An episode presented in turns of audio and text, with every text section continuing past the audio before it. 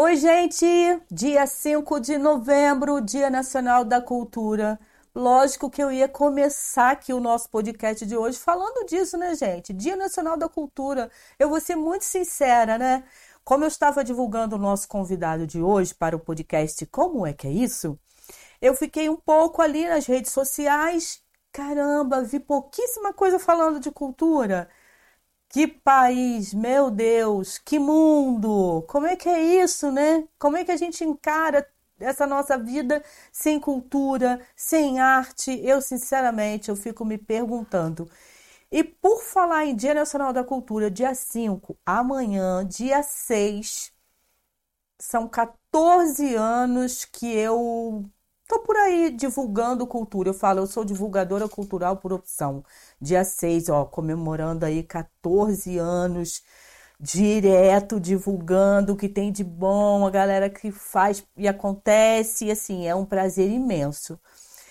Quero agradecer a quem está apoiando aqui o nosso canal na Rede com Sheila, que não é só aqui o podcast, não é só o canal no YouTube, mas é também o site na redecomsheila.com.br. Temos as nossas redes sociais, porque por lá também divulgamos outros conteúdos, não necessariamente aquilo que publicamos, um vai complementando o outro. E tem uma galera aí apoiando e a gente precisa muito dessa força. Então é só clicar na descrição aqui que tem o link para o Apoia-se. É super fácil, você pode simplesmente é, contribuir, né? Você pode apoiar com qualquer valor e quantas vezes você quiser. Essa plataforma diz que é mensal. Se você acha que dá para rolar, sei lá, 10 reais por mês, bacana, você faz isso. Se você achar, não, eu posso só esse mês, sei lá, depositar 30, aí você deposita é, faz a transferência, enfim, tem um jeitinho lá como fazer. Só 30 e depois você cancela. Então, assim, não tem problema nenhum, você escolhe. Lógico, na rede com Sheila tinha que ser alguma coisa assim, bastante democrática, né? Então você escolhe quanto você pode apoiar por conta do seu momento. Eu falo que é mais ou menos como aquele restaurante, os restaurantes europeus, em que você paga pelo prato, você define quanto que aquilo custa. Então, assim, né?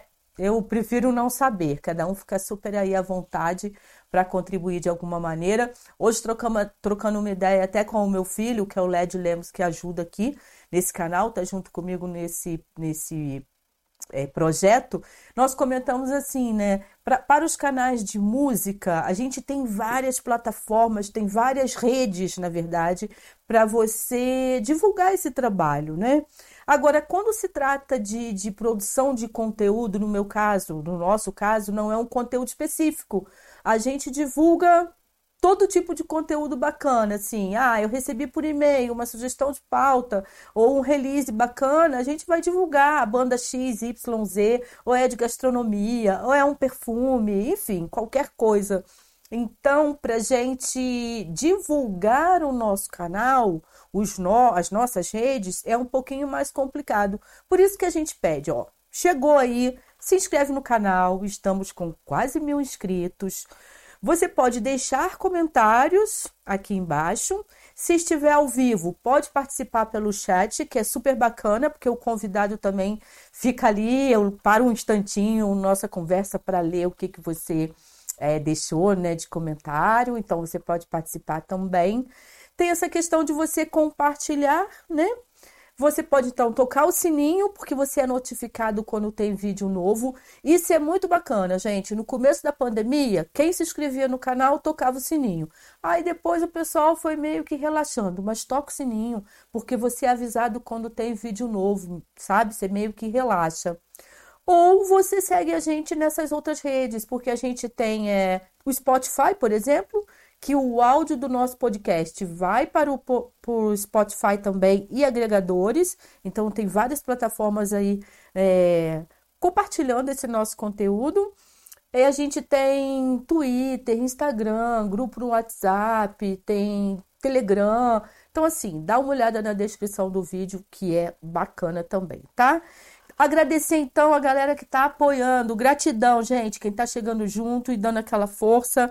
é, só temos aqui a agradecer, tá? E contamos então com vocês. Acho que eu já falei tudo que no comecinho, quem tá aqui pelo YouTube sabe que a gente tem esses recadinhos básicos. E eu tô muito feliz. Cheguei a sonhar com o convidado de hoje. Então, assim, vou dividir a tela aqui agora com Miguel Bevilacqua. Seja bem-vindo, Miguel. Coisa boa ter você aqui hoje. Obrigado, Sheila. Muito bom mesmo. Boa noite eu a tô... todo mundo. É, eu tô muito feliz, cara, porque assim, já te conheço há alguns anos, uhum. né? E no Dia Nacional da Cultura, quando a gente foi fazer a agenda, eu falei, Miguel, Dia Nacional da Cultura, cara, é a cara da cultura, é jovem, tem um trabalho. Quer dizer, eu conhecia Miguel com um determinado trabalho, né? Que é a música. E aí o cara tá fazendo mais um monte de outras coisas. Então, assim, isso é muito show, é muito bacana. Vou fazer uma apresentação assim para ficar, né? Aquela introdução chique, legal. Então, Miguel Bevilacqua, ele é músico, ilustrador e poeta. Bacharel em violoncelo pela Unirio, teve aula com Márcio Malardi. É Malardi que fala? Malar. Malar. Malar e Hugo Pilger. Uhum. Iniciou os estudos no violino, que retomou recentemente junto com o acordeon, como instrumentos auxiliares no campo da composição. Recentemente, tem trabalhado em projetos com colegas da universidade, com o grupo performático Cadeira, e feito ilustrações para a arte de capa de partitura. E aí a gente vai continuar conversando, porque tem mais coisa, não é só isso, não. Miguel, eu acho que eu te conheci na Árvore que dá livros, que é um projeto de literatura, não foi isso? isso? Foi. Acho que foi e na esse... primeira edição mesmo, não foi? Eu acho que sim. Você sim. ficou sabendo, isso já tem alguns anos, eu não sei é, quantos, mas tempo. tem bastante tempo. Você é friburguense, Miguel? Sim, sou friburguense, nasci aqui. Porque nós, para quem está chegando pela primeira vez aí que não sabe, assim, nós estamos em Nova Friburgo, eu estou em um bairro, que é o Cascatinha, e o Miguel está no centro da cidade. Então, assim, mas eu conheci Miguel primeiro, então foi a literatura que nos uniu, né? A Árvore que dá livros é. é. um evento que acontece sempre no mês de dezembro e a gente consegue, junto com algumas amigas, né? A gente consegue, hum, oh meu Deus, doações de livros e monta uma árvore de Natal num determinado dia. E nesse mesmo dia a gente desmonta a árvore e qualquer pessoa pode levar para casa quantos livros quiser. É um projeto super bacana que vem acontecendo, mas eu não lembro agora quantos anos. Então a gente se conheceu lá, né, Miguel? Sim. Outro lance que eu lembro. Tivemos momento com. Vinil. Disco de vinil. Isso, no disco de vinil. Disco de vinil também. Mas eu no acho encontro que. De vinil. Mas eu acho que antes do encontro de disco de vinil, que é um evento que eu promovo aqui na cidade, eu acho que rolou o lance da praça, né? Aquele movimento que você arregaçou literalmente as mangas e colocou todo mundo para a praça para abraçar a árvore. Conta um pouquinho para gente, para ficar esse registro bacana aqui sobre esse momento. Bem, eu moro aqui do lado da praça, né? E sempre estou aqui andando e vendo. E aí nesse, era, era, um domingo ou sábado, quando eu passei, eles estavam cortando lá os eucaliptos, né? Que são árvores centenárias que tem na nossa, nessa nossa praça.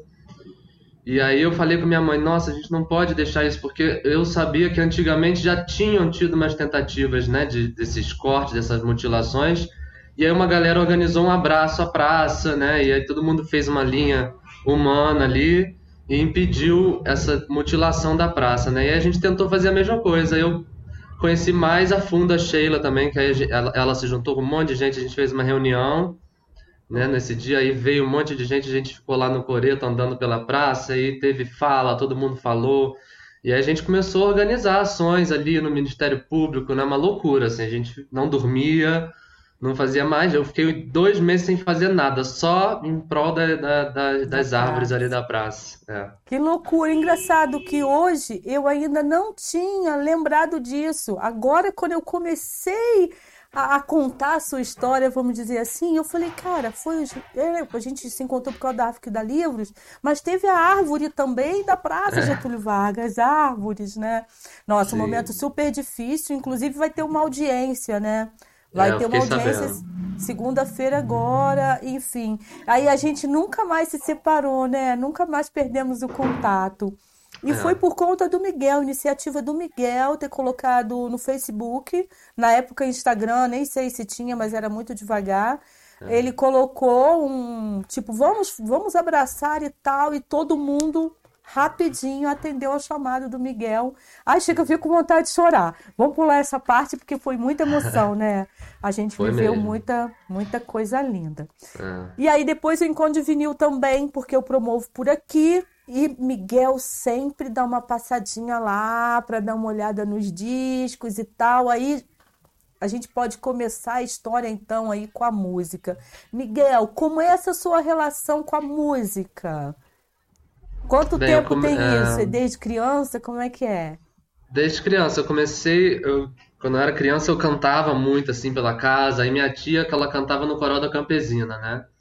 E ela falou: Não, você vai comigo hoje e tal. Aí eu fui com ela e fiquei no coral da Campesina. A gente ficou lá meio ano, seis meses, né, trabalhando nesse, num repertóriozinho.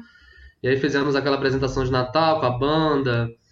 E aí eu comecei. Eu tenho sorte porque eu tenho uma família que tem muita ligação com a música. Minha avó Cecília era pianista, né? Antiga, uhum. bem antigamente. Ela se formou na antiga Escola Nacional de Música, que hoje é a UFRJ.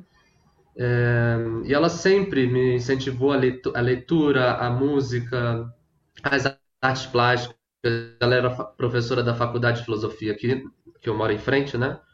E eu estudava no Dores, que é do lado, né? Um colégio e a faculdade eram juntos. Hoje a faculdade não existe mais, né? Sim. E aí ela, minha mãe fotografava na época, né? Comício, essas coisas eu ficava com a minha avó, então ela me levava para a sala de aula dela e me dava livro e eu ficava lá na faculdade. Então sempre fui essa criança muito séria, né? E minha outra avó, minha avó Lenice, ela também tem uma ligação muito forte com a música clássica, ela ouve o dia inteiro, assim, Rádio Mac, que aqui em Friburgo eu acho que só pega na casa dela, nunca vi em outro lugar. ela bota uma antena no, que vai até a, o telhado e aí só assim que ela consegue. Então ela sempre me deu também CD e tal. Aí eu falei, mãe, eu quero aprender ou piano ou violino. Aí ela me botou no violino, que era o que tinha na campesina, a única coisa de cordas, né? Aí eu comecei a fazer violino com o senhor, isso quando eu tinha uns 12 anos, que ele nem tocava violino, ele tocava fagote. Mas ele ensinava ali e tal. Aí depois, pouco tempo depois, ele saiu e entrou um outro, um outro professor que já tocava, que era bom. E aí eu comecei a ter aula de violino e tal. Deu uma travadinha aqui, eu não sei se foi a nossa internet ou foi a sua. Enquanto isso, eu vou dar uma olhadinha aqui no chat. Acho que ele caiu, ele deve ter me escutado, né? Vou dar é, uma lida aqui no chat e vamos aguardar o Miguel voltar. Mas de qualquer maneira, esse papo vai rolar hoje. Vai ser muito bom, já está sendo, né? Miguel é essa riqueza artística, riqueza de pessoa. Então vamos lá, deixa eu dar uma olhadinha aqui no chat quem é que está com a gente. Inês Rodrigues, boa noite, Inês. Miguel é um músico inspirador e maravilhoso. Que bom que vamos ouvi-lo falar. O espaço é todo dele. Vamos só aguardar que ele Vai dar tudo certo e ele volta. Miguel já falou oi com a Inês, tem a Joceline, Leleia, Miguel, ah, Leleia, que bom, Larissa também chegaram, que bom que vocês estão por aí. Gente, além de tudo, Miguel é lindo, né? Exatamente, isso tem que entrar no currículo, perfeitamente. Bom que está gra ficando gravado aqui também, que é ao vivo, mas depois fica gravado ele vai poder escutar também todos esses elogios e essas dicas. Oi, que make mais maravilhosa, né? Ele está no poder. João Bosco de Almeida, Miguel tem múltiplos talentos, verdade. Aí o pessoal se falando, Larissa, João, ai que coisa boa saber que vocês estão por aqui. A Tainara Vermelinger, que também é convidada para o nosso podcast, falando maravilhoso. E o pessoal tá por aqui conversando, muito bom. Eu vou dar uma olhadinha no WhatsApp, gente, para ver se ele mandou alguma mensagem. É, vamos lá. Vou até falar com o Miguel. Miguel, tô mandando esse áudio para você pelo seguinte: de repente você passa para a sala, que você falou que o roteador tá na sala, não é isso? E vamos tentar, tá? Estou, estamos ao vivo aqui ainda aguardando a sua entrada. Tomara que dê tudo certo. Qualquer coisa me avisa por aqui. É isso, gente. Tecnologia tem essas coisas, né? Internet. A gente nem pode falar que é Nova Friburgo, porque isso acontece em qualquer lugar do mundo. Infelizmente, Miguel tem um, teve um trabalho né, com a Tainara Vermelinger, que está aí no chat conversando com a gente. E Tainara já foi convidada aqui, final do mês, ela está aqui com a gente contando a história dela também. E quem sabe um dia a gente não marca para todos estarem por aqui. O Pablo, que foi na terça-feira, que conhece a Tainara e agora o Miguel. Olha só que beleza, né? Vamos fazer isso. Num primeiro, na primeira oportunidade a gente marca com esses três. Miguel chegando, oh coisa boa. Eita!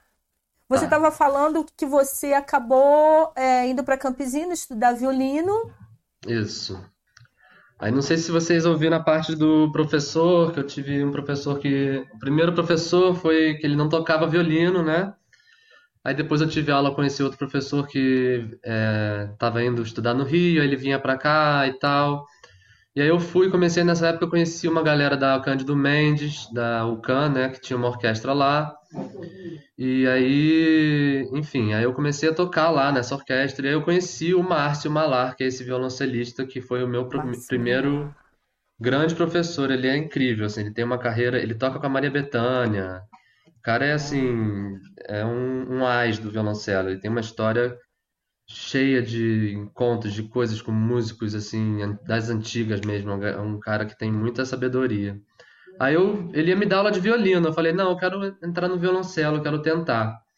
E aí foi, aí ele me começou a me, me, me dar aulas de violoncelo mesmo. Aí eu comprei um violoncelo, vendi meu violino. Aí eu fiquei anos, né, sem tocar violino. Aí eu fiz a Unirio, passei para a Unirio, tive aula com o Hugo, que foi aluno do Márcio, inclusive. Ah, bacana. E aí na faculdade eu conheci vários amigos, assim, fiz muita música, formei esse grupo, o Cadeira de Performance.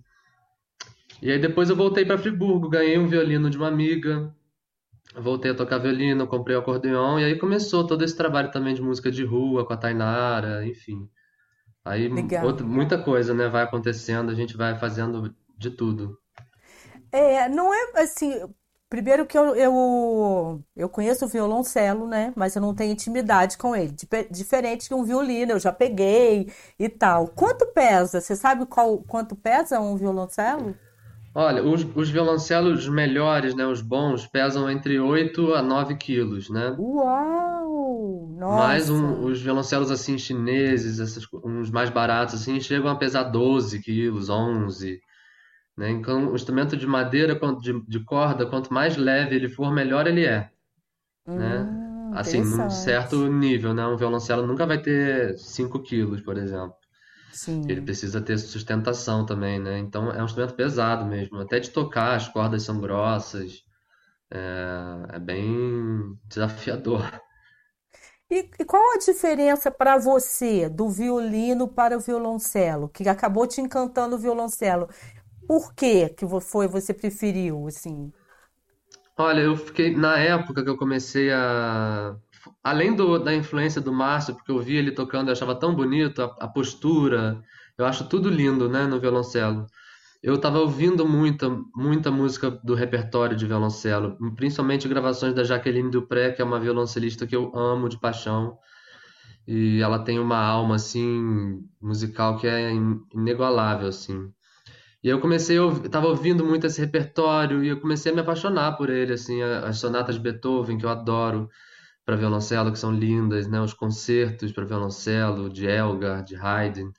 E aí eu comecei a o Márcio também, eu via ele tocando, eu ficava apaixonado assim, porque também era um, um grande músico no meio de uma orquestra de jovens, né? Então ele brilhava ali, ele chegava, né? Chegava ao ambiente, todo mundo ficava, prestava atenção nele, assim. Aquela coisa de parar, né? É. E aí ele foi, ele foi me, também me mostrando várias coisas, eu fui me encantando cada vez mais. Mas eu sempre gostei também de compor, né? Então, é, eu não sou um, um, violoncelista assim solista, né? Eu não toco com orquestra, não vou fazer festival, fazer concurso de violoncelo para ganhar prêmio. Esse nunca foi meu objetivo, na verdade, né? Eu, eu fiz a faculdade é, de especialização no instrumento, mais porque era o que eu tinha em mãos também. E na época eu, é, as minhas composições eram muito poucas e eu não tinha muito esse esse métier ainda teórico, né, para entrar numa faculdade de composição e talvez nem quisesse na época, né? Foi muito importante eu fazer esse bacharel em violoncelo porque me trouxe muita muito contato também com dominar muito bem o instrumento, que ajuda muito na composição, né? É, e é isso, eu acho que depois disso eu comecei a entrar mais a fundo nesse universo da performance, da composição, né? Eu fiz umas aulas de piano na própria faculdade com uma professora de lá muito boa. É, toquei com ela também nas aulas de música de câmara, enfim, fiz sonata, essas coisas. E eu gosto muito de tocar o repertório para cello também, né? Uma coisa que que divide o campo com a composição um pouco. Ele, ele estava lá atrás no cantinho, né? No seu quarto. Não é. sei se o pessoal conseguiu aí a, a vê-lo, né? Esse, essa, esse companheiro aí do Miguel. E Miguel, é. mas assim, como é que é ir tocar na rua? Porque quem te conhece daqui de Nova Friburgo já te viu na rua. E né, não é um instrumento muito fácil de você transportar para um lado e para o outro. E é. aí, qual é a sua proposta em, em, no momento, assim, em relação a isso? Bem, quando eu, é, quando eu comecei a tocar na rua, eu conheci a Tainara, né? Ela tocava já há um tempo na rua, na acordeon, que também não é muito fácil para levar para a rua, porque é um instrumento grande, pesado, né? Mas eu tinha, eu tinha pavor de tocar na rua, assim. Eu, eu não tinha medo de tocar num palco, mas eu tinha pavor de tocar na rua, eu achava muito doido. E aí, quando a minha amiga Júlia me deu o violino, eu comecei a tocar de novo violino, eu vi que ainda conseguia tocar minimamente bem algumas coisas. A gente começou a ensaiar essas músicas, um repertório de música cigana, de música klezmer, né, que é música judaica, de música de circo. E aí um dia ela falou: "Vamos pra rua" e tal. Eu fui nervosíssimo. E a Tainara foi muito importante. Sem ela eu não teria conseguido realmente fazer esse trabalho junto com ela, assim, foi incrível. E aí depois eu comecei aos poucos a levar o violoncelo também, que já era mais difícil, né? Uhum. É... Aí às vezes eu tocava em pé, que também é muito difícil, que é um instrumento que é, é feito para você tocar sentado, né?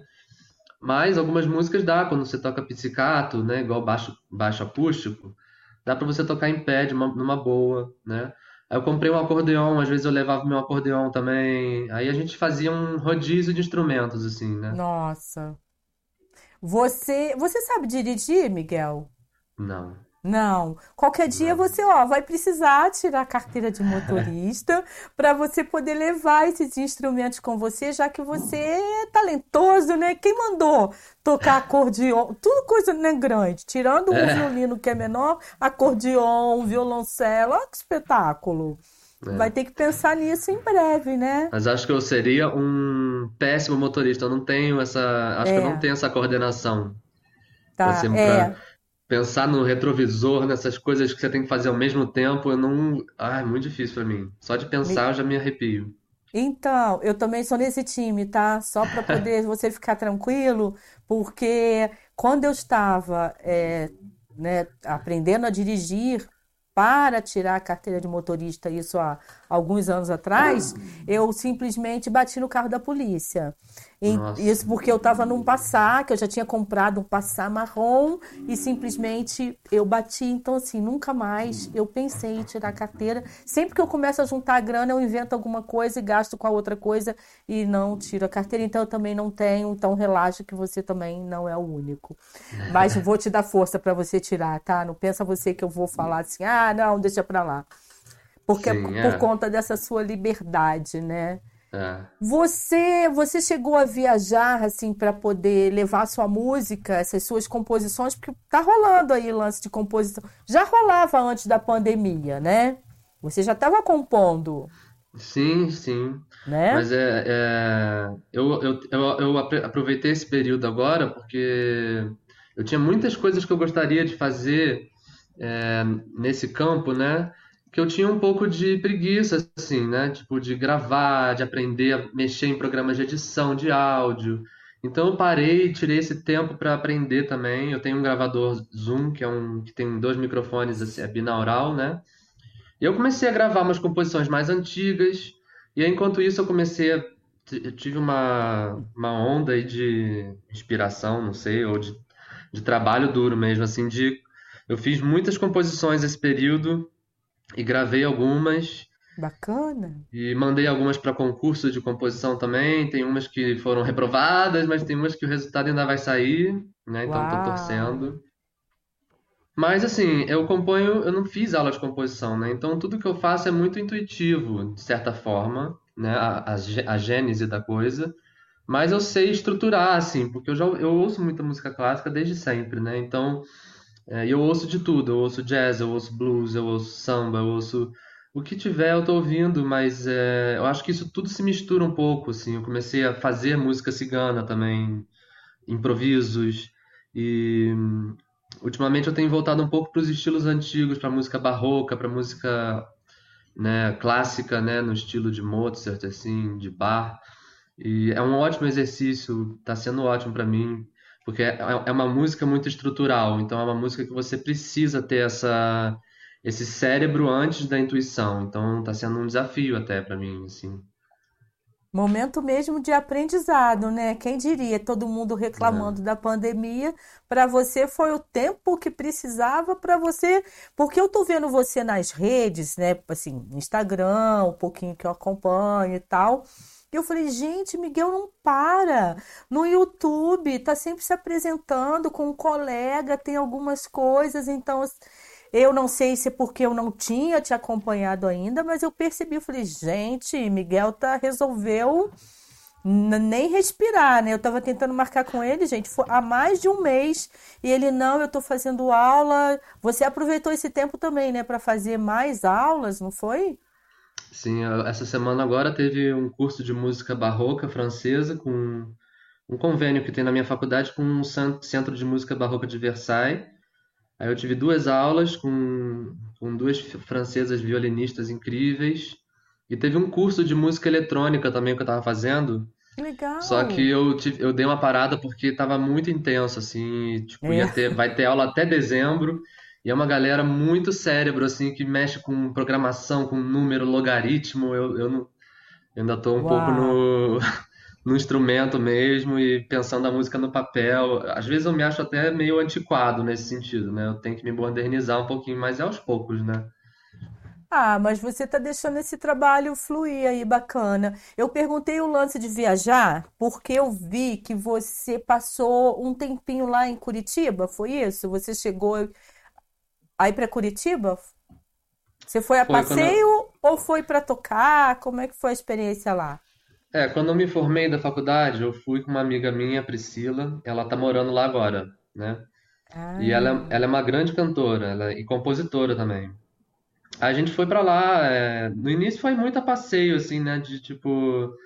E eu levei um violoncelo que era do Leandro, o marido da Larissa, que a gente tinha um trio, né? Aí na época a gente ensaiava muito, aí eu falei, Leandro, você precisa do seu cello e tal, você me empresta? Ele me emprestou o cello dele, que era um chinês, né? Aí eu deixei o meu aqui e levei o dele. Aí eu toquei lá com a galera, era uma coisa, vivi um, um período assim, né, digamos hippie, assim, né, de ir pegar carona, fui pra Florianópolis de carona, voltei, aí ficava lá em Curitiba, aí voltei umas quatro vezes pra lá. Tem muita gente lá que eu adoro, que eu gosto muito, tem músicos lá incríveis. É, a cena lá é muito interessante, tem muita gente muito boa no que faz lá, assim, na- nas artes, sabe? É uma galera muito que pensa muito isso, é uma, uma cidade de muita cultura.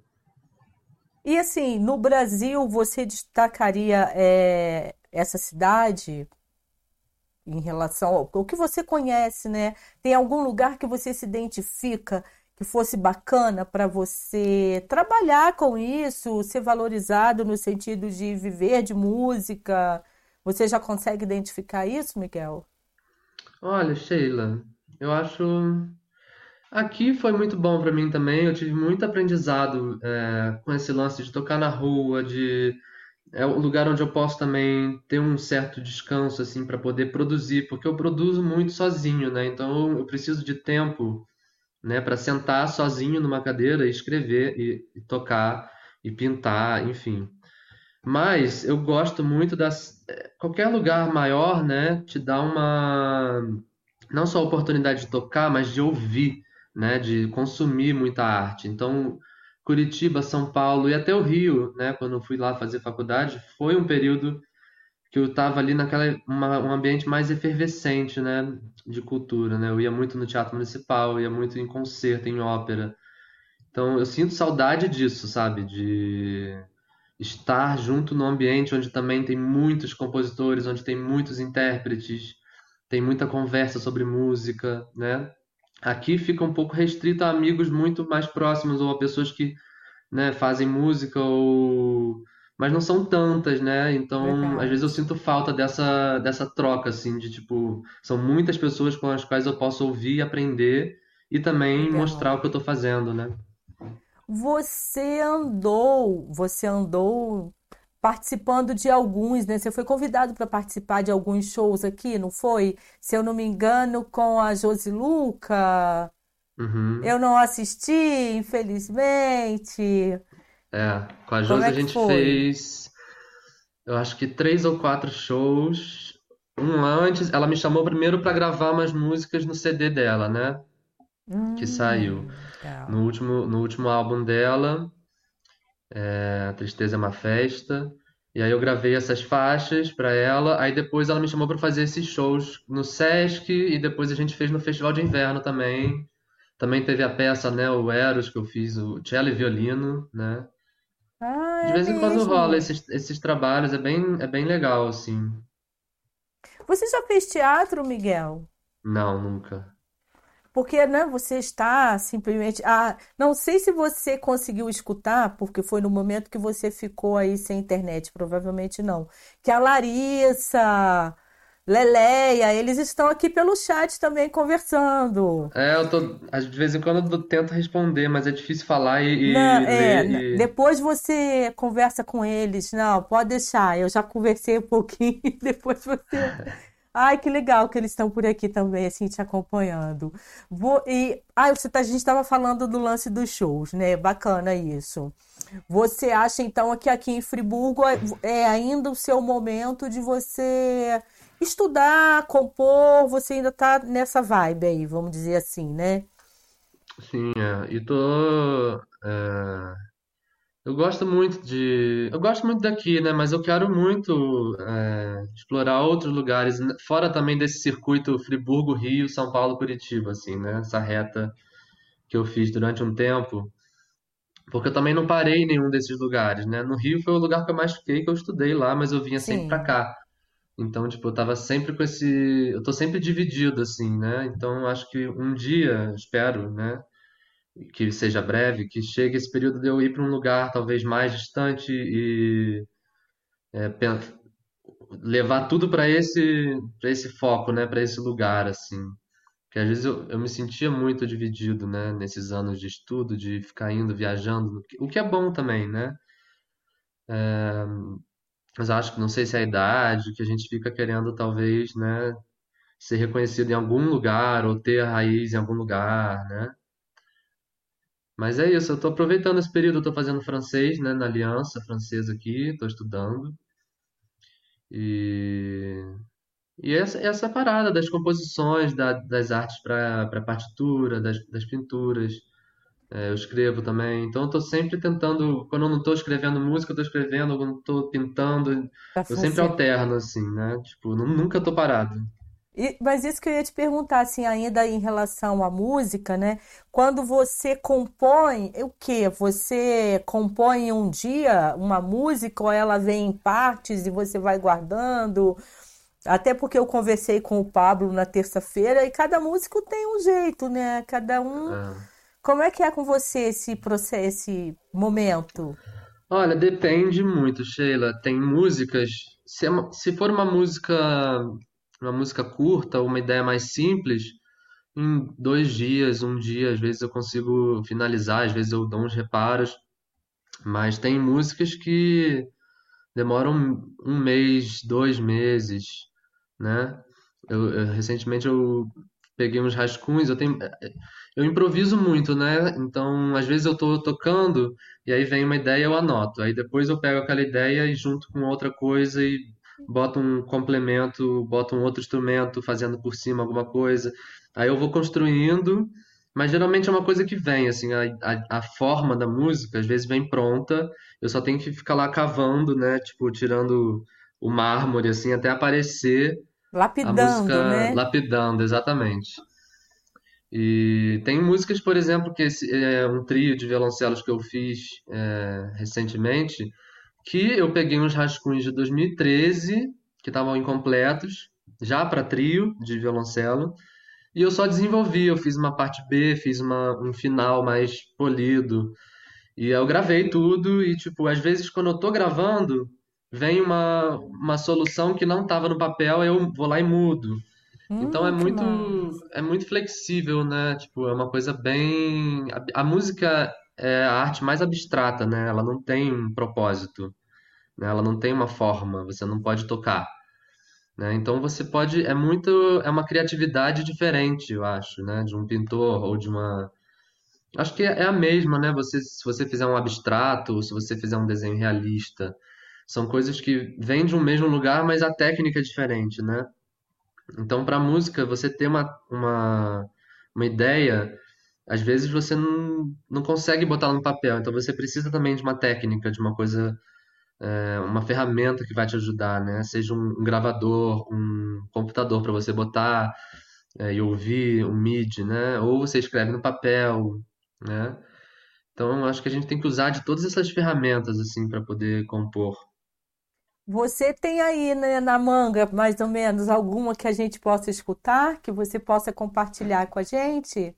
Tenho, tenho aqui É, a um. gente resolveu o seguinte, só para quem estiver assistindo ou escutando pelo Spotify, a gente achou melhor, é, Miguel, na verdade, me deu esse toque para ele não tocar, né, ao vivo, por conta mesmo da conexão e prejudicar o, o próprio trabalho dele. Então, nós combinamos que ele vai compartilhar com a gente uma gravação, não é isso, Miguel? Isso. Bem, eu espero que não, não fique muito chato para quem estiver vendo. Eu fiz um, recentemente o meu trio saiu num canal de, um, de uma galera da Unicamp, que eles pegam a partitura e botam ela corrida, né, com a música. Ah, É uma coisa legal. que eu não saberia fazer, porque ainda não tô nesse nível de.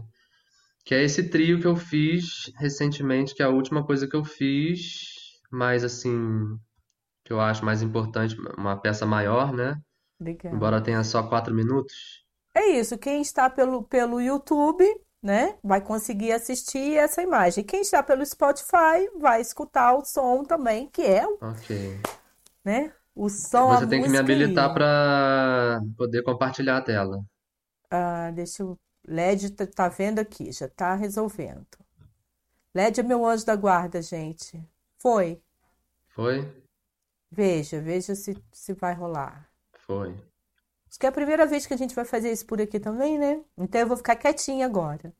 Ah, pera aí, eu acho que eu tenho que. Vou ter Eu que. acho que já, já Desculpa. estava começando, mas tudo bem. Não, eu vou ter que botar Share Computer Sound, senão não vai. Ai, que bom, gente, aprendendo. Eu tô aqui aprendendo, como sempre.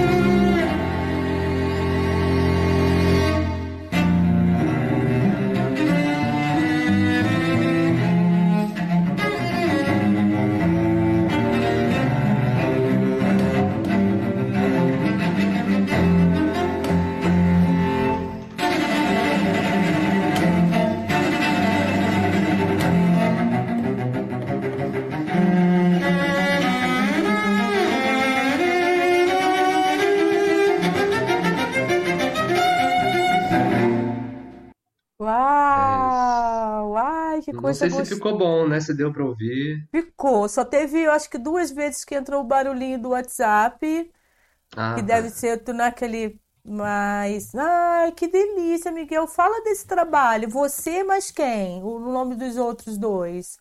Sou eu e eu, e Miguel, Miguel e Miguel. Peraí, os três, você que. Você tá brincando? Não, é. Eu gravei. Bem, é, tem uma, uma, uma, uma deixa, né? Tipo, eu faço. Eu comecei a gravar em partes, né? Ah, Então, às vezes, tem uma parte que o violoncelo não para, aí eu gravava até ali. Aí eu botava. Eu tava gravando com metrônomo, né? Pra ficar um tempo mais certinho, assim, né? E aí eu ia encaixando os áudios dos três violoncelos no programa, no Reaper, né? Que é o programa de edição de áudio. E fui fazendo ali, e foi uma doideira, assim. Eu demorei uma semana e meia para gravar, é, só para gravar esses quatro minutos aí, porque é, é bem difícil, né? nossa, cara, eu não sei se é porque eu fiquei presa naquela história do trabalho que você fez com o Rabelo, é Henrique Rabelo? Henrique, é. Não sei se eu fiquei presa a, a essa ideia do que eu ouvi, e eu falei assim, não, eram três, né? Não, realmente são três, só que você gravou. Gente, que maneiro, muito legal, Miguel. Caramba, tem que ter uma. Foi a primeira vez que você fez isso? Assim, aproveitando essa onda aí da quarentena em casa, foi a primeira vez que você foi desafiado, vamos dizer assim? É, não, Ou antes eu tinha? gravei uma, umas peças para acordeon, mas é, é só uma, uma voz, né? A primeira, essa foi a primeira que eu tive um trabalhão, assim, porque eu tive que gravar três Sim, é, cellos diferentes, né? Três vozes, né? Como se fossem três músicos mesmo, né? sim. Então, essa foi a mais desafiadora, sem dúvida, assim. Mas gravar o, recital com o Henrique também foi bem difícil, porque além das questões de você. Foi mais fácil no sentido de ele me mandar a parte do piano, do cravo, e eu ouvir e gravar por cima, né? Só dois músicos. Mas esses problemas de gravar, aí passa o carro de som, passa o caminhão, passa o cachorro late, a vizinha bota música. Aí tinha dias que eu fiquei gravando até duas horas da manhã, que era o único horário que não tinha barulho. Aí eu pensei, meu Deus, os vizinhos vão me matar, né? Vão, vai chamar a polícia. Tô aqui berrando violoncelo até duas horas da manhã, mas foi super tranquilo nesse sentido. Mas Ah, edição, edição é muito chato. Você, você é. vai, eu vou gravando vários takes, né? Vou só tiro, tiro a câmera e desligo. Não, se ficou ruim, eu vou apagar depois. Então, na hora de editar, era tipo 30 vídeos, eu podia aproveitar três. Agora, achar esses três era o problema, né? Nossa, é. Então, é tipo horas para editar um minuto, assim, é uma, foi uma coisa. Mas eu tô É. adorando esse trabalho, é muito bom. É muito legal fazer isso. Mas eu penso, eu penso o seguinte, músico é músico. Quem tem que fazer esse trabalho de edição, mesmo que o músico fique do ladinho, tem que ser uma outra pessoa. Porque a cabeça de vocês, músicos, né, pensa diferente. Então, assim, ainda ter esse desafio, né, durante esse período, nossa, eu imagino que loucura, né? Agora você falou dos vizinhos, eu ia te perguntar isso. É, seus vizinhos são de boa, assim, em relação a, né? Porque o, o violoncelo, ele tem um poder, né? Eles, como é que é a sua relação aí com os vizinhos? É tranquila? Olha, é, nu- ninguém nunca nunca reclamou, não. Tem uma amiga da minha mãe também que fala que adora, que às vezes toma uma cerveja na janela me ouvindo. Eu às vezes fico até meio nervoso, assim, eu vou tocar, eu fico, ai meu Deus, queria morar no mato pra ninguém me ouvir, assim. Porque Mas é na ver... tranquilo. É, porque na verdade é aquela história, você tá tocando, mas você sabe que você tá voltando naquela nota, né? Porque tem que melhorar e tal. Então assim, pra gente, ah, tá tocando, mas É, você de repente é, acaba se cobrando por conta disso. Ó, deixa eu dar uma olhadinha aqui no chat, não sei se você conseguiu aí acompanhar, mas eu acho que quem estava aqui acompanhando, ó, bravo. Ah, eu tô atualizando aqui para conseguir, ó. O pessoal lindo, é, berrando no cello às duas da manhã. Imaginei a cena. A Leléia falou. Tainara, bravo. Laura da Mata, bacana. Laura, sua mãe também por aqui. Imagino, tá Laura, assim, que. Que coisa bacana que não é você ter um filho tão talentoso. Muito legal. Parabéns, Laura. Larissa falando, te conheci tão novinho e você me entregou uma partitura que eu fiquei chocada de que fosse de alguém tão jovem. Você tinha escrito ainda na escola. Ó, João Bosco falando, que música linda, densa, emocionante. Amo muito suas composições, a Larissa falando. Ai, que delícia, gente. Muito gostoso de saber que o pessoal está participando aqui também, trocando, e você ainda arrumando esse tempinho aqui para ainda responder. Miguel, cara, parabéns, esse trabalho é show. E aí, lembrei que ano passado, foi ano passado, né, que você fez aquela exposição na Usina Cultural Energisa, com as Uhum. suas, seus desenhos, gravuras, não sei como você prefere chamar o seu É, trabalho, desenhos, né? ilustrações. Li- As suas ilustrações, você até me mostrou alguma coisa que você está fazendo, desenhando para capa de partitura, capa de CD, como é que é? Explica pra gente. É, então, antigamente era uma. Antigamente tinha tudo era um pouco mais. Quando as coisas eram mais manuais, né? Tinha uma preocupação maior, eu acho com a estética da coisa, né? Eu vou pegar um exemplo aqui, que hoje em dia você tem uma partitura, né? E aí a capa dela, geralmente hoje em dia é branco, né? Pá, sintético, uma, uma coisa clean, né? Sim. E antigamente tinha uma, uma, não sei se eu vou ter alguma em mão aqui agora. Eu vou ter que ir lá pegar, eu vou pegar as que eu tô fazendo. Aí eu vejo se tem, tem uma lá no quarto que tem uma, já volto, peraí. Tá, você tá com fone, cuidado para você não sair arrastando. Ah. É porque estava no quarto onde a gente estava fazendo a transmissão e ele teve que mudar de, de, de cômodo, né? Então ele foi lá pegar para mostrar pra gente, cara, os desenhos lindos, as ilustrações que ele tem feito. Agora, quem quiser pode acompanhar o Miguel pelo Instagram. Aqui na descrição do vídeo eu deixei tanto para o Instagram do Miguel quanto para o canal que ele tem no YouTube. É, não sei se você escutou eu falando aí. Eu deixei aqui o link para você, tá? Do seu Instagram na descrição do vídeo. Que aí o Hum, pessoal pode ir lá olhar os outros. E o show. lance do. Eu vi que você tem um canal no YouTube também. Aí eu deixei o É, link, porque já tem alguns vídeos lá, né? sim, poucos, mas já tem alguma coisa. Ah, mas é bacana pro pessoal te conhecer mais, quem não conhece. Mostra pra gente aí, o que que você Não, eu, pegou, eu- como é que é de essa partitura parte. mesmo eu achei um exemplo aqui que não é tanto, mas já é uma coisa mais antiga, que tem uma arte, tá vendo? Uma coisa mais simples que Sim, seja, né? E aí, esse meu amigo Henrique que tocou comigo, ele fez. Uma das músicas que ele tocou nesse programa é uma música dele também, que ele é compositor.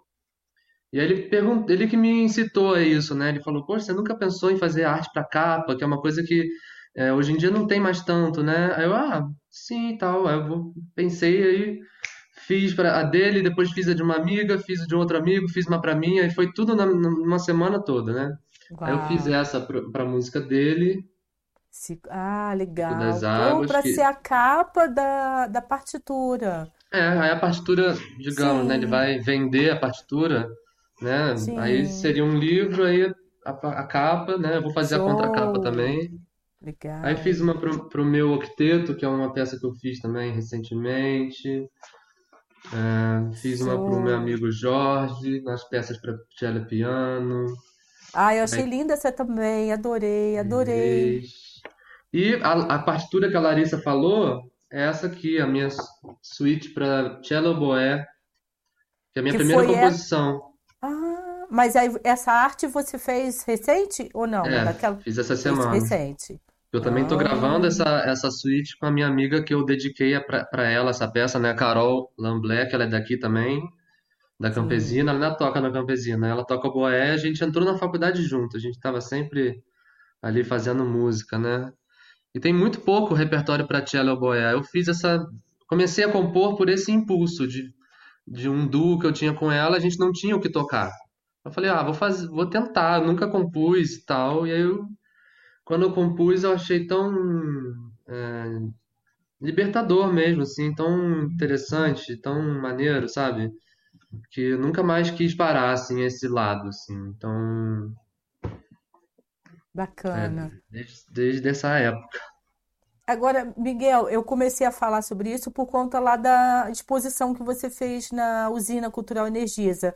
Mas quando Uhum. que você começou, se descobriu também nessa, nessa pegada aí de pintar, de desenhar? Isso, isso também É, tem um eu sempre, eu tempo? sempre, é, eu sempre gostei, gostei muito de desenhar, de artes plásticas, né? É, na época da minha avó, que eu mencionei, que ela me levava ali para a faculdade, eu ficava na biblioteca, eu pegava aqueles livros da Pinacoteca de Picasso, de, de Ah, Monet, e eu tentava ficar copiando assim no papelzinho da escola, no, no caderno. que Então ótimo. sempre adorei, sempre amei artes plásticas, eu sempre amei Tarsila do Amaral, que ela nasceu no mesmo dia que eu, então sempre tive uma ligação muito mais forte antes da música com artes plásticas, né? E eu sempre gostei de ilustração. Mas quando eu comecei a desenhar mesmo, é, também a Larissa tem um dedo nisso, porque ela me deu uma aquarela muito boa, que eu tenho até hoje, eu uso ela direto. E eu fiquei, ah, que legal, tal, nunca usei aquarela. Eu comecei a fazer umas coisas com nanquim também. E eu tava em São Paulo com a Priscila, eu tava, eu tava com um caderninho. Eu falei, eu não, não tava conseguindo escrever nada, não tava conseguindo compor, eu tava. Aí eu comecei a fazer uns rabiscos assim de paisagem, umas coisas com bem- bastante rabisco mesmo assim, e tal. E aí eu comecei a desenvolver esse estilo um pouco abstrato assim. Aí eu fiz um mural na minha parede que eu quebrei meu pé, fiquei aqui um mês, Eu ia né? comentar isso agora, porque como É, você saiu do quarto, aí acho que as pessoas, de repente, né, pelo menos as que estão pelo YouTube, de repente não. Quem estiver agora é, ouvindo, né, ou chegaram agora, depois vai no comecinho do vídeo, porque ele estava no quarto dele, tem uma parede de fundo que foi obra de arte. Foi, não é, porque está aí, né? Só que no outro cômodo, obra de arte do Miguel. Quando você quebrou o pé. é, fiquei um mês em casa, foi horrível, né? Ai, pé é meu uma. Deus. É, eu fiquei o dia inteiro desenhando na parede, né? Eu cobri a parede inteira com carvão. Aí depois eu fiz todas as outras quatro mais colorido, né?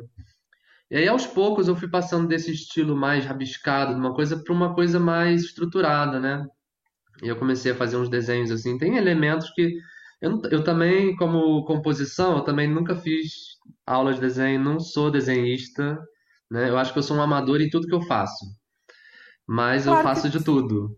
Oh, Então eu, eu, eu preciso disso, na verdade, para viver, assim. Eu não consigo fazer nada uma coisa só. Eu gosto muito de fazer muitas coisas, né?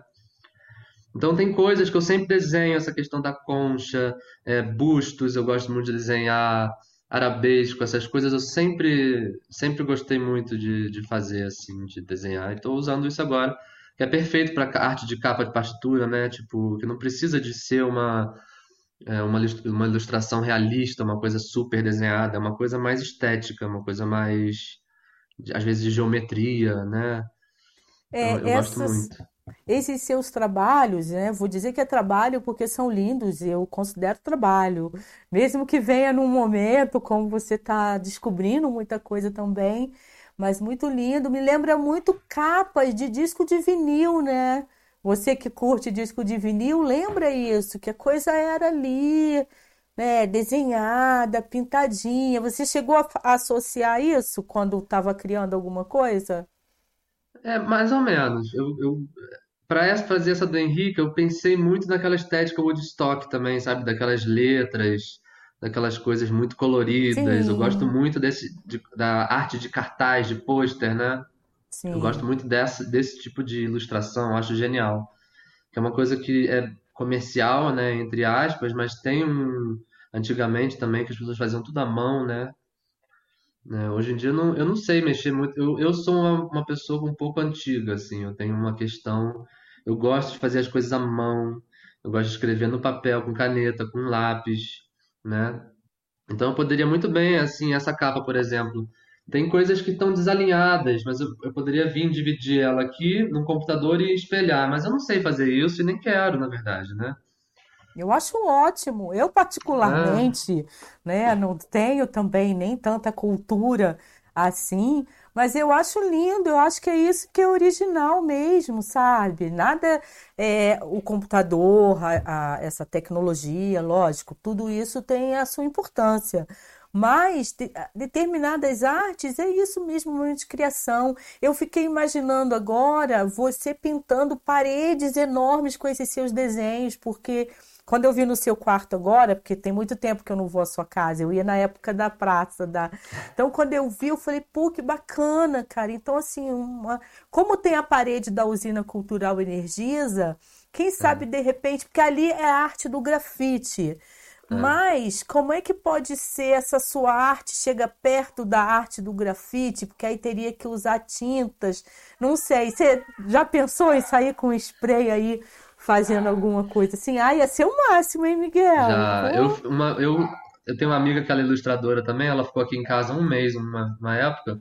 A gente chegou a fazer uns postes. A gente levou guache e a gente, o poste aqui de casa da frente é pintado. A gente fez uma, um desenho e um outro lá na Rua do Pinguim, aquela subindo no CCAE ali, né?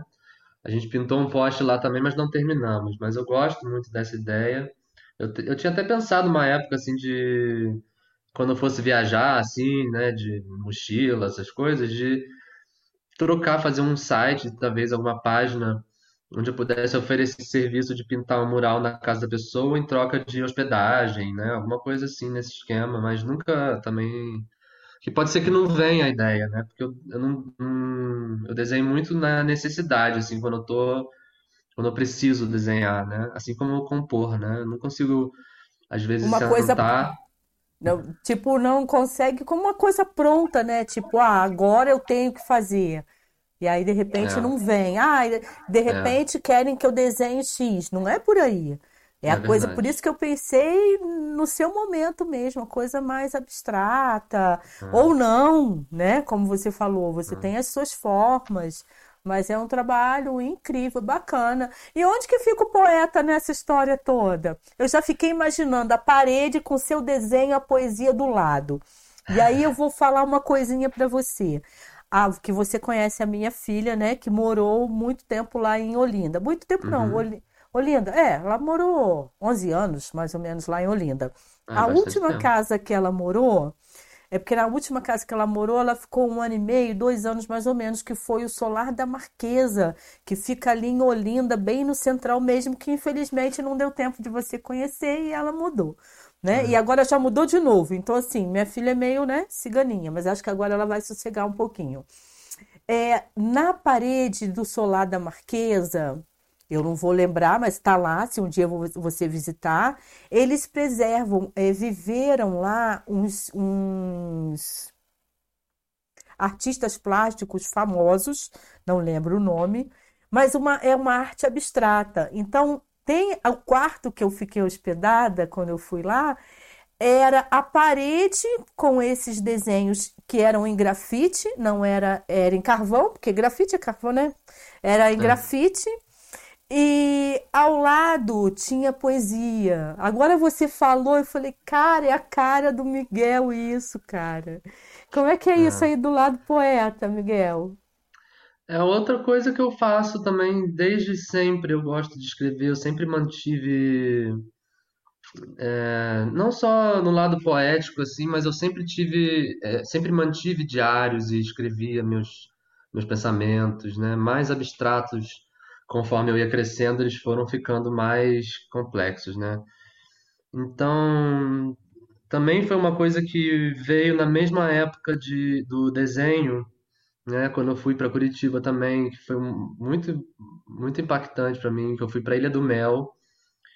E aí lá eu comecei a escrever um poema que lá só tinha gente que falava ou espanhol ou inglês, não tinha quase nenhum brasileiro lá, né?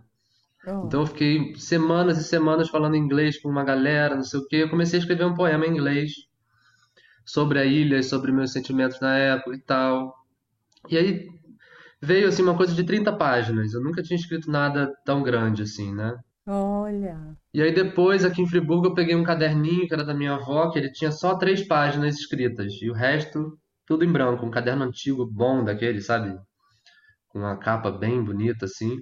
E aí eu comecei a escrever muita coisa ali e comecei a escrever poemas também pela primeira vez, assim, com métrica mesmo, sabe?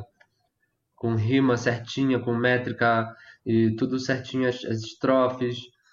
E aí foi uma outra coisa que eu, que eu gostei de fazer. Inclusive, eu fiz uma plataforma que é o Medium, não sei se você conhece. Já ouvi falar. Não, eu tenho que, visitar, porque eu já ouvi falar. É, porque eu não acho tão boa para poema, porque eu acho que é mais para crônica, né? Porque ela não, as estrofes, eu, elas não, elas não ficam, não dá espaço, né? né? É, não fica. Mas, enfim, eu botei lá porque é uma plataforma é, gratuita, né? Então, até como uma forma de digitalizar, porque é tudo escrito à mão. Aí, um dia desse, eu estava vendo o caderno, eu escrevia lápis, teve uma parte que eu não conseguia ler, porque o lápis já está quase apagando, né? A folha antiga, e, enfim, o lápis não era muito forte. Aí eu escrevi isso lá, ainda bem, porque tem uma parte lá que eu não consigo mais ler no papel, né? É legal que você pode ir alimentando e vai ficar ali como seu arquivo, né? Vamos dizer assim. Uhum. É. Oh, coisa boa! Mas agora, nesse momento, assim, o que está mais forte em você? A música ou está tudo junto e misturado? Porque você é um turbilhão de coisas ao mesmo tempo, né? É, imagino. Eu acho que é, acho que é a música mesmo, A essa, música. essa, essa questão também de gravar, sabe? De, da tecnologia da música, assim, de, né? Embora eu tenha desistido do curso de música e tecnologia, eu, eu tô tentando aprender de uma forma um pouco mais didática, né?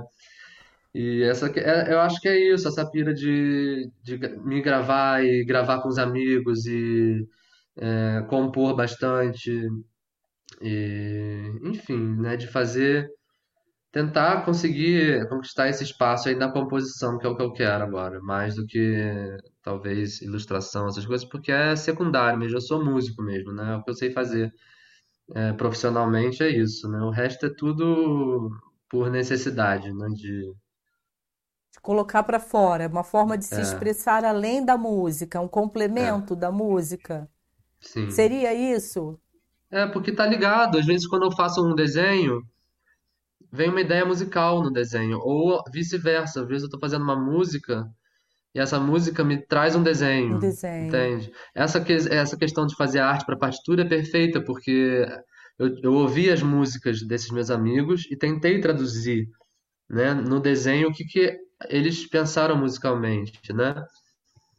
E é isso, a música do Henrique, por exemplo, eu fiz esses arabescos, essas coisas, porque ela é toda impressionista, ela tem textura de água, é, é para piano, né? Tem essa questão de uns acordes que sobem, umas coisas mais é, que remetem a um som de Debussy, por exemplo, de Ravel.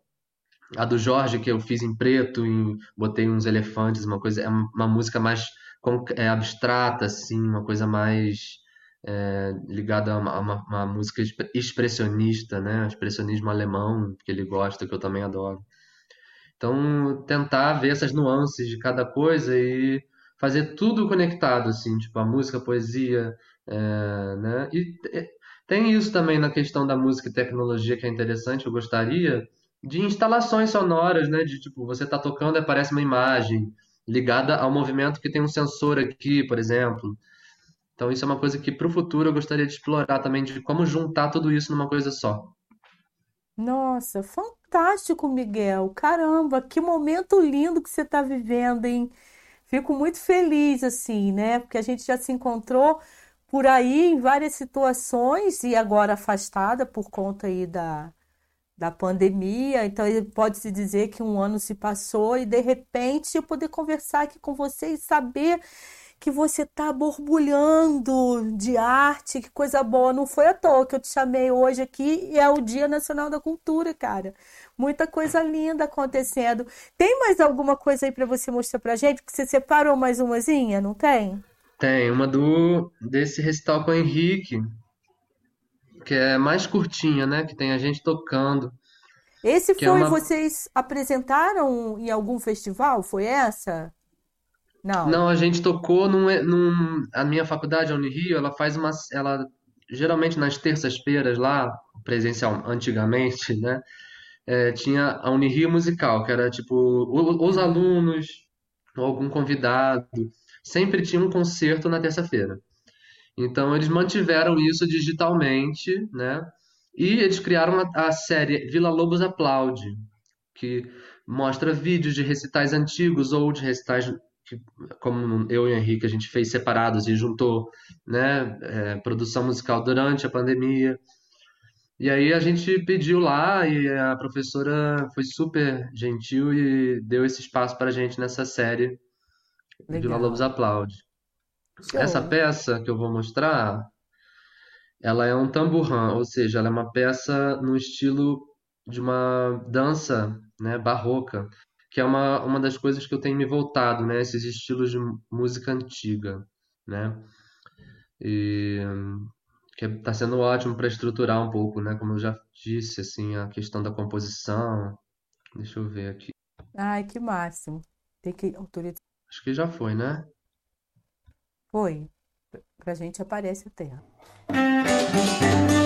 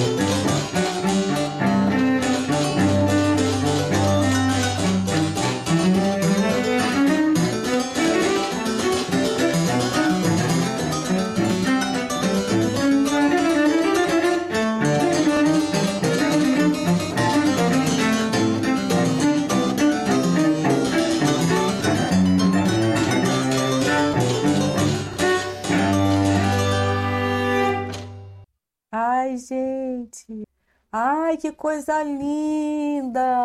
Nossa, cara, eu sou muito audaciosa, sabe por quê, gente? Eu me vi dançando essa música. Olha, cara, eu tô voltando pro teatro, né, com a Daniela Sante, que eu acho que você Aham, conhece. conheço. Nossa, eu me vi dançando, cara. Ela tá, essa aí tá onde? No seu canal no YouTube? Não, essa tá não? no, tá no canal da Unirio. Se você Canal botar da Miguel e, e Henrique, aí vai aparecer. Tá, no canal da Unirio. Mas também Mas tá na minha SoundCloud, eu botei lá também. Ah, ok, então. Maravilha, porque eu quero escutar de novo. Ai, gente, nossa, que coisa linda. Ai, eu adorei. Acho que eu tô ficando maluca. Depois de velha, tô voltando a, a querer fazer dança, arte, enfim, tô Mas aí surtando. Acho que a aula de teatro vai ser online também. É, não, assim, a, a aula, na verdade, eu falei aula, mas na verdade, assim, a gente está voltando com o grupo teatral, né, que é a Trupe Ah, Teatral sim. Cômicos Anônimos.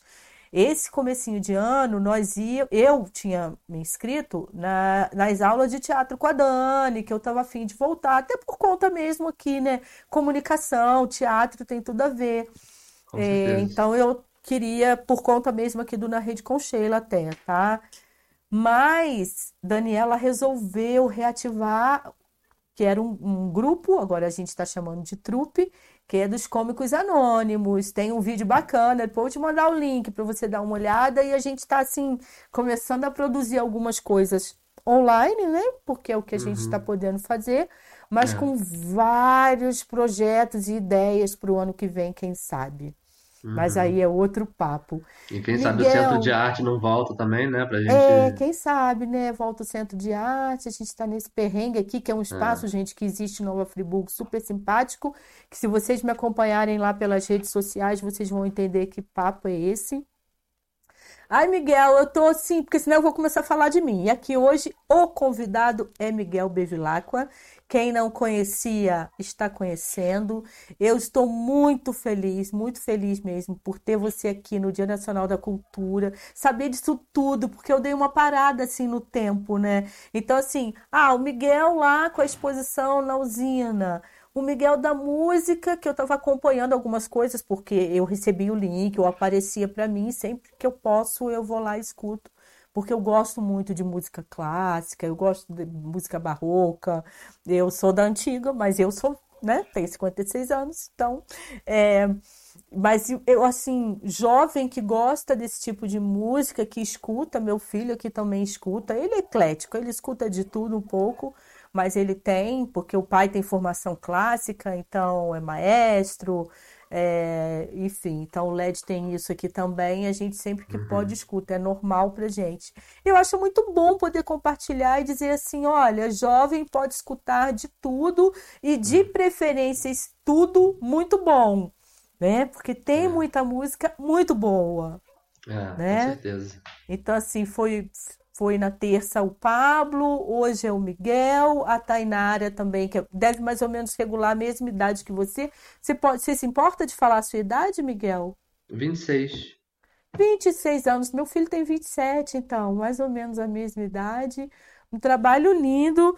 Olha, Miguel, é, depois que terminar o nosso vídeo, você não vai conseguir acompanhar os comentários. Mas uhum. amanhã ele já está liberado para você acompanhar tudinho, tá? tá Porque tá o YouTube demora um pouquinho para liberar esses comentários. Laura falando aqui. É... Larissa falando, volta centro de arte. Laura falando, que ótimo, Sheila. Eu amei o vídeo que vocês publicaram do teatro. Ah, que barato, Larissa viu o vídeo. Então, você não viu não, né, Miguel? Vou mandar para você. Não. Dos Larissa, já... se Larissa ainda estiver ouvindo, é só ela me mandar a, part, a partitura ou a, o áudio que eu faço a capa para ela, com certeza. Ela já pediu aqui, né? Você tá ligado? Ai, que delícia! É isso aí, cara, adorei. Quer falar mais alguma coisa com alguém que tá por aqui, Miguel? Eu acho que já já respondi já a galera já no, no geral. Ah, super show. Eu tô super grata também que participou aqui Também, com a muito obrigado. gente. Depois fico querendo também ler ali tudinho, porque eu fico querendo aproveitar, embora Miguel, né, esteja na mesma cidade do que eu, mas é a oportunidade que eu tô tendo aqui. E show demais, cara. Você, nossa, eu já era fã, agora eu sou mais ainda. Infelizmente perdi o show com a Josi Luca. Eu espero que role de novo para eu poder conseguir Ah, vai, vai ter, com certeza. assistir e outros, né, que virão, porque tem muita coisa legal. Esse tipo Uhum. de música mesmo, assim, suas composições, enfim, de repente até pro teatro, né, a gente está voltando a partir do momento que a gente começa a, a também essa questão de eh, ser contratado para determinados trabalhos, a gente pode fazer essas redes, né? É o teatro que une a música, ou a ilustração e tem a poesia. Vamos torcer aí para ano que vem.